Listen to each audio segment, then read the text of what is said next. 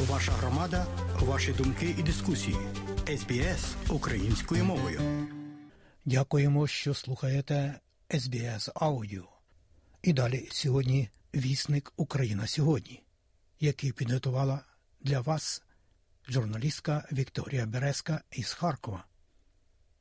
Розпочалася чотириста дев'яносто восьма доба широкомасштабної збройної агресії Російської Федерації проти України. Один рік, чотири місяці та тринадцять діб триває спротив Сил оборони. Рахуючи з минулого четверга, двадцять дев'ятого червня, по середу, п'ятого липня поточного року, захисники України знищили чотири тисячі шістсот осіб особового складу ворожої армії, вісім командних пунктів, дев'ять складів боєприпасів, вісім засобів ППО, двадцять шість танків та сімдесят одиниць бронетехніки, сто дев'яносто дев'ять артсистем та двадцять дев'ять реактивних систем залпового вогню, дев'яносто одну одиницю автотранспорту та автоцистерн, двадцять п'ять одиниць спецтехніки, один гелікоптер Ка два та один літак Су двадцять п'ять.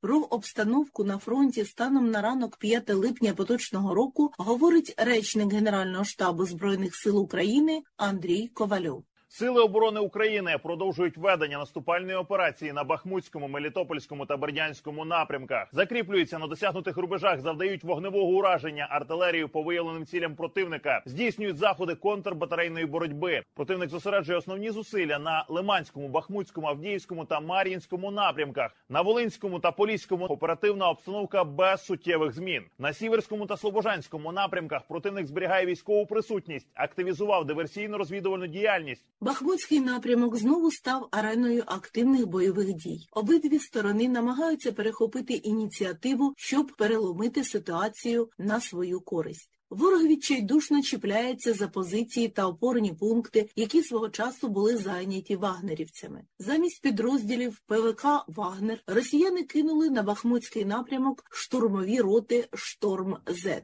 сформовані у квітні поточного року із колишніх в'язнів. На цьому рубежі у ворога є базові проблеми з їжею та водою, однак, за словами пресофіцера третьої об'єднаної штурмової бригади Олександра Бородіна, це не змушує росіян до здачі позицій.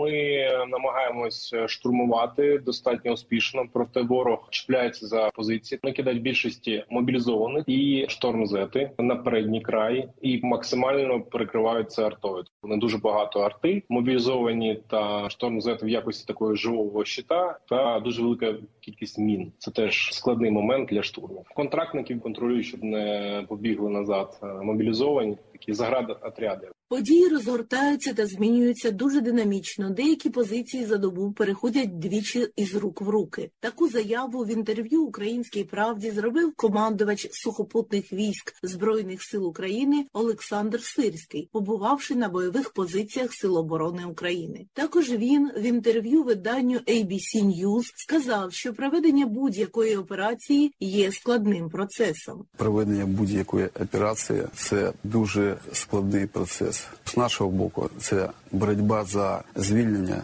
нашої держави. З боку противника, це суто загарбницька війна. Вона набула настільки жорсткого характеру, що це процес дуже кривавий. Просто ми розуміємо, що правда за нами. У нас немає такого, щоб нас хтось підштовхував. Хочеться, наприклад, вийти на якийсь рубіж. А інша справа – це практично виконати в умовах шаленого опору противника.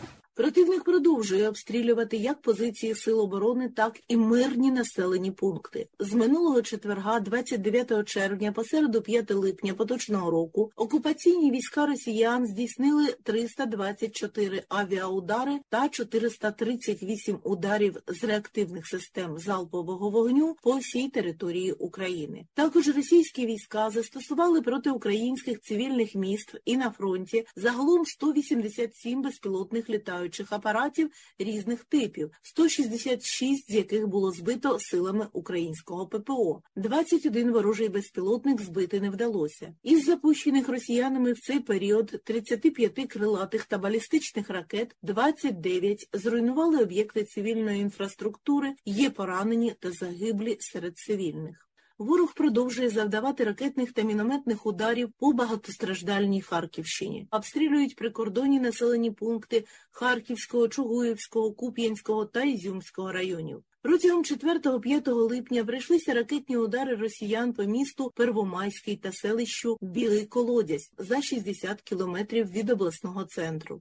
У Первомайському майже дві тисячі мешканців багатоповерхівок залишилися без належних умов проживання. Постраждали сорок три людини, серед них дванадцять дітей. Станом на ранок п'ятого липня у лікарнях залишалося ще вісім осіб з осколковими пораненнями середньої тяжкості, говорить очільник Харківської обласної військової адміністрації Олег Синігубов. Звернулися за медичною допомогою сорок три людини, з них дванадцять дітей. Осколкові поранення від скла, і дитина, яка вчора перебувала у реанімації, які лише десять місяців, вона постраждала від вибухової хвилі, і її стан оцінюється як середньої важкості. Постраждало вісімнадцять житлових будинків, дев'ять із них повністю абсолютно без вікон та без дверей. Нами надано майже шість з половиною тисячі листів збіля того, щоб провести оперативний ремонт. Відповідно до різних методик обчислення втрат, вважається, що під час наступу війська мають втрачати втричі більше особового складу, ніж перебуваючи в обороні. Проте заступник міністра оборони України Ганна Маляр переконує, що українська сторона не має збільшення втрат. Сьогодні зранку я відвідувала один із наших шпиталів військових. Ми обговорювали з головним лікарем це питання. Ситуація така, як і була по кількості загиблих. Із останніх цифр,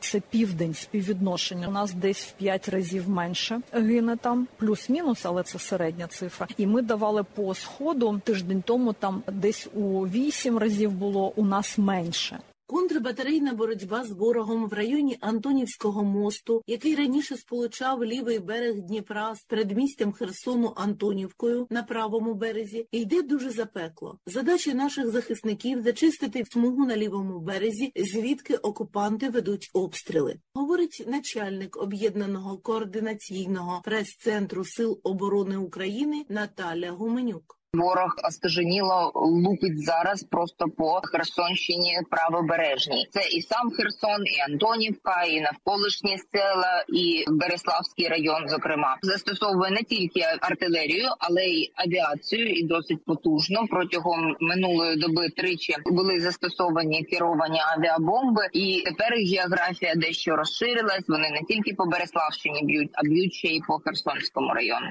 Крайні вулиці Антонівки було затоплено в водами Каховського водосховища внаслідок підриву росіянами греблі. Жителі селища ночують у підвалах і шлють прокльони на голови росіян, говорить одна із тамтешніх мешканок. У нас задавили тим, що зайшли, задавили тим, що вони тут були. І крематорій палили, і ходили з обшуками, і все. Потім вийшли, почали нас лупити. Зараз взагалі жахіття. Каховське водосховище нам дало, зараз луплять, ну тобто зі всіх боків. Українським бійцям доводиться воювати на межі людських можливостей. Зокрема, особовий склад сорок сьомої бригади, що стала першим збройним підрозділом, оснащеним західною технікою Бе Ем Пе два Ем Бредлі і словенськими танками Ем п'ятдесят п'ять Ес, воює на Запорізькому напрямку в умовах безперервного артилерійського вогню. Кожна одиниця бойової техніки робить в середньому до сотні пострілів на добу, говорить старший офіцер артилерійської батареї з позивним «Москіт». Останні два тижні так точно це майже не спимо. Буває, дві-три доби не спиш, хвилин двадцять тебе вирубить, і це весь відпочинок. Всім важко, але всі викладаються по максимуму. Ми розуміємо, що від нашої роботи залежить життя хлопців в піхоті, то ми їх підтримка. І коли ми розуміємо, що треба зараз дати вогню для них, це надає сил, бо без нашої підтримки буде ще важче. Їм і так не солодко. четвертого липня пабліки росіян поширювали інформацію, що окупанти розташували вибухівку на покрівлі третього і четвертого енергоблоків Запорізької атомної електростанції, маючи намір в ніч на п'ятого липня підірвати їх. Чутки не підтвердилися, але на думку військових експертів, якщо росіяни наважилися на підрив греблі Каховської електростанції, від них можна чекати також і ядерного теракту. Принаймні так вважає Петро Черник. Якщо стався підрив греблі на Каховці, то чому не може статися цей акт ядерного божевілля? На мій погляд, якщо це і станеться, то це носитиме не класичний підрив самого реактора, а вони найімовірніше розташують по периметру станції якісь невеликі боєзаряди, підірвуть їх, і це буде виглядати, нібито Україна своєю ствольною артилерією ударила по атомній електростанції. Це може бути черговий сигнал Заходу, що пора сідати за стіл переговорів і домовлятися. Напередодні Генеральний штаб Збройних сил України також підтвердив інформацію про вибухівку на дахах приміщень з реакторами.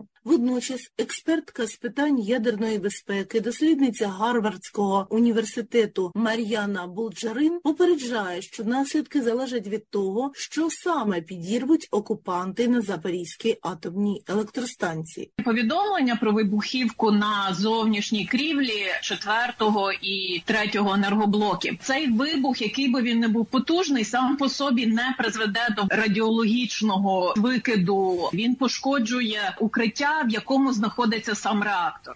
Питання, чи російські окупанти готують ще якийсь додатковий підрив. Але для того, щоб спричинити радіологічний викид, треба дуже і дуже постаратися. Насправді це не так легко зробити. Військовий експерт, ветеран російсько-української війни, майор запасу Олексій Гетьман вважає, що саме розголос в пабліках частково став причиною того, що призначений час підриву ЗАЕС не сталося. Ну, по-перше, якщо всі цього очікували, то цього точно не буде. Чи може це статися в подальшому? Цілком можливо. Там є декілька сценаріїв, як росіяни це можуть робити. Є політична складова, економічна складова і військова складова. Тобто три таких складові, які вони хочуть використати і в той час, який буде для них найбільш зручно. Зробити радіоактивне забруднення місцевості для того, щоб призупинити наступальні дії наших військ. Поки там не буде призвана дезінфекція нашими радіологічними військами, то, звісно, там рухатись буде неможливо. У ніч з четвертого на п'яте липня в окупованому Росії Янами Криму, Севастополі пролунали гучні вибухи з боку моря. Місцеві мешканці в спільних чатах у Телеграм писали, що від вибухів тряслися будинки і земля. Нажахані домашні тварини не знаходили собі місця. Гауляйтер Севастополя Михайло Розважаєв заявив, що на полігоні Каракоба підривають боєприпаси часів Другої світової, знайдені у Гільзовій бухті. Вибухи в Севастополі вказують на наближення процесу деокупації Криму, заявив представник ГУР Андрій Юсов. Можемо констатувати, що спокій і відсутність вибухів на тимчасово окупованих українських територіях, в тому числі і в Криму, буде тоді, коли рашисти звідти підуть геть. До того часу все, що відбувається на окупованих територіях, за це несе відповідальність окупаційна адміністрація. На кордоні з Білоруссю всі патрулі поліції та підрозділи контррозвідки переведені на посилений режим бойового чергування. Збільшено кількість піших та мобільних груп патрулювання. Розроблено і затверджено черговий план тренувань військовослужбовців безпосередньо в прикордонних районах, говорить командувач Об'єднаних сил Збройних сил України Сергій Наєв. Ми знаходимося у постійному контакті з нашими польськими колегами, які здійснюють заходи також з посилення ділянки державного кордону Польщі з Республікою Білорусь.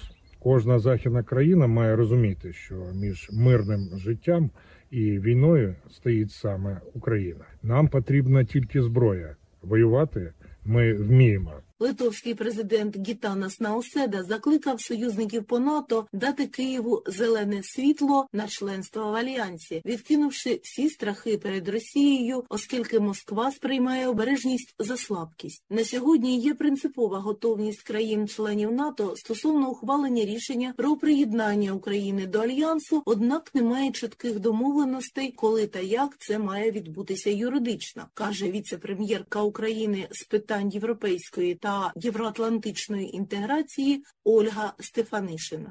Дискусія іде, коли це рішення буде ухвалене. Ми вважаємо, що жодних політичних або юридичних обмежень стосовно запрошення України до Альянсу немає. Створюється Рада Україна-НАТО на рівні лідерів НАТО та України. Це і є та площадка, на якій ми зможемо визначити модальності приєднання України до НАТО з урахуванням безпекової ситуації і тих обставин, які уможливлять це рішення в майбутньому. Доленосний для України саміт НАТО у Вільнюсі має відбутися одинадцятого-дванадцятого липня. Раніше президент України заявляв, що готовий туди приїхати за умови, що Україні дадуть чіткі гарантії щодо членства в Альянсі після війни. Проте у вечірньому зверненні до українців п'ятого липня Володимир Зеленський сказав: "Залишається рівно тиждень до ключового дня саміту НАТО у Вільнюсі, а отже тиждень до ключового моменту для нашої спільної безпеки в Європі. Максимально працюємо з партнерами, щоб наша спільна безпека у Вільнюсі перемогла. Все залежить від партнерів". Вікторія Бареска, Харків, для ес бе ес Аудіо.